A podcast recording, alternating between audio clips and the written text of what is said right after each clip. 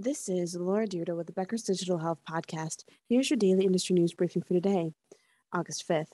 First, Amwell is working with CVS Health to roll out the retail drugstore giant's new virtual primary care service, the telehealth provider announced in its August 4th second quarter earnings call. Dr. Ido Schoenberg, chairman and co CEO of Amwell, said CVS's virtual care platform is a consumer centric offering designed to bring together many elements of CVS Health's ecosystem into a single integrated experience with a unified digital front door.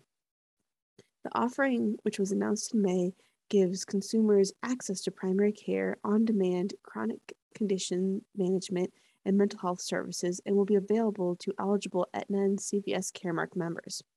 Dr. Schoenberg said, quote, CVS is a fascinating organization with insurance capabilities, retail capabilities, care delivery networks, condition management services, and so much more.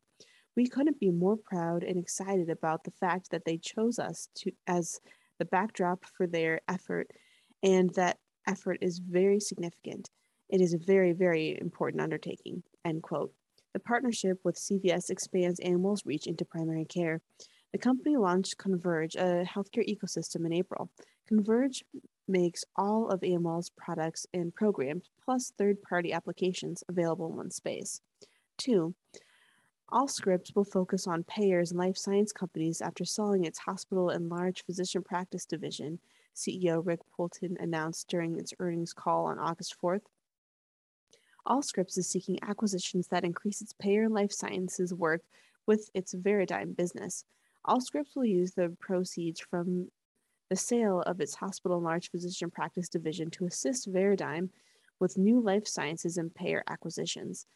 Allscripts reported a $150.9 million in income for 2022 during the second quarter, up 6.9% from the same quarter last year.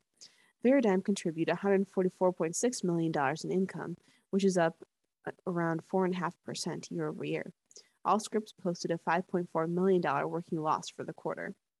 Three, digital health and medical technology company Sibel Health raised $33 million in new Series B fundraising. The company is a spin off company of the John Rogers Research Group and Querrey Simpson Institute for Bioelectronics at Evanston, Illinois based Northwestern University. Sibel Health plans to use this new funding to scale up its AN1 wearable remote vital monitoring platform. The Steele Foundation for Hope led the fundraising round, and the financing brings the company's total money raised to $50 million. Four, a year after raising $100 million, weight loss focused digital health startup Calibrate has laid off 24% of its employees. A Calibrate spokesperson told Becker's that as a result of restructuring, the company extended its runway and accelerates its path to profitability, but also had to do the layoffs. The move affects around 156 of the company's 652 staff members. The July 8th job cut came 11 months after the fundraising round that included Optum Ventures, which is the innovation arm of United Health Group's subsidiary Optum. And five, government contracting health technology company Livanta has joined Amazon Web Services Partner Program and the Amazon Web Services Public Sector Program. Livanta, which provides healthcare quality focused data analytics, case review, telehealth, and other software to CMS, hopes that this collaboration with Amazon Web Services will help accelerate its digital transformation. Becoming an AWS partner will allow the company to offer business solutions based on AWS's services.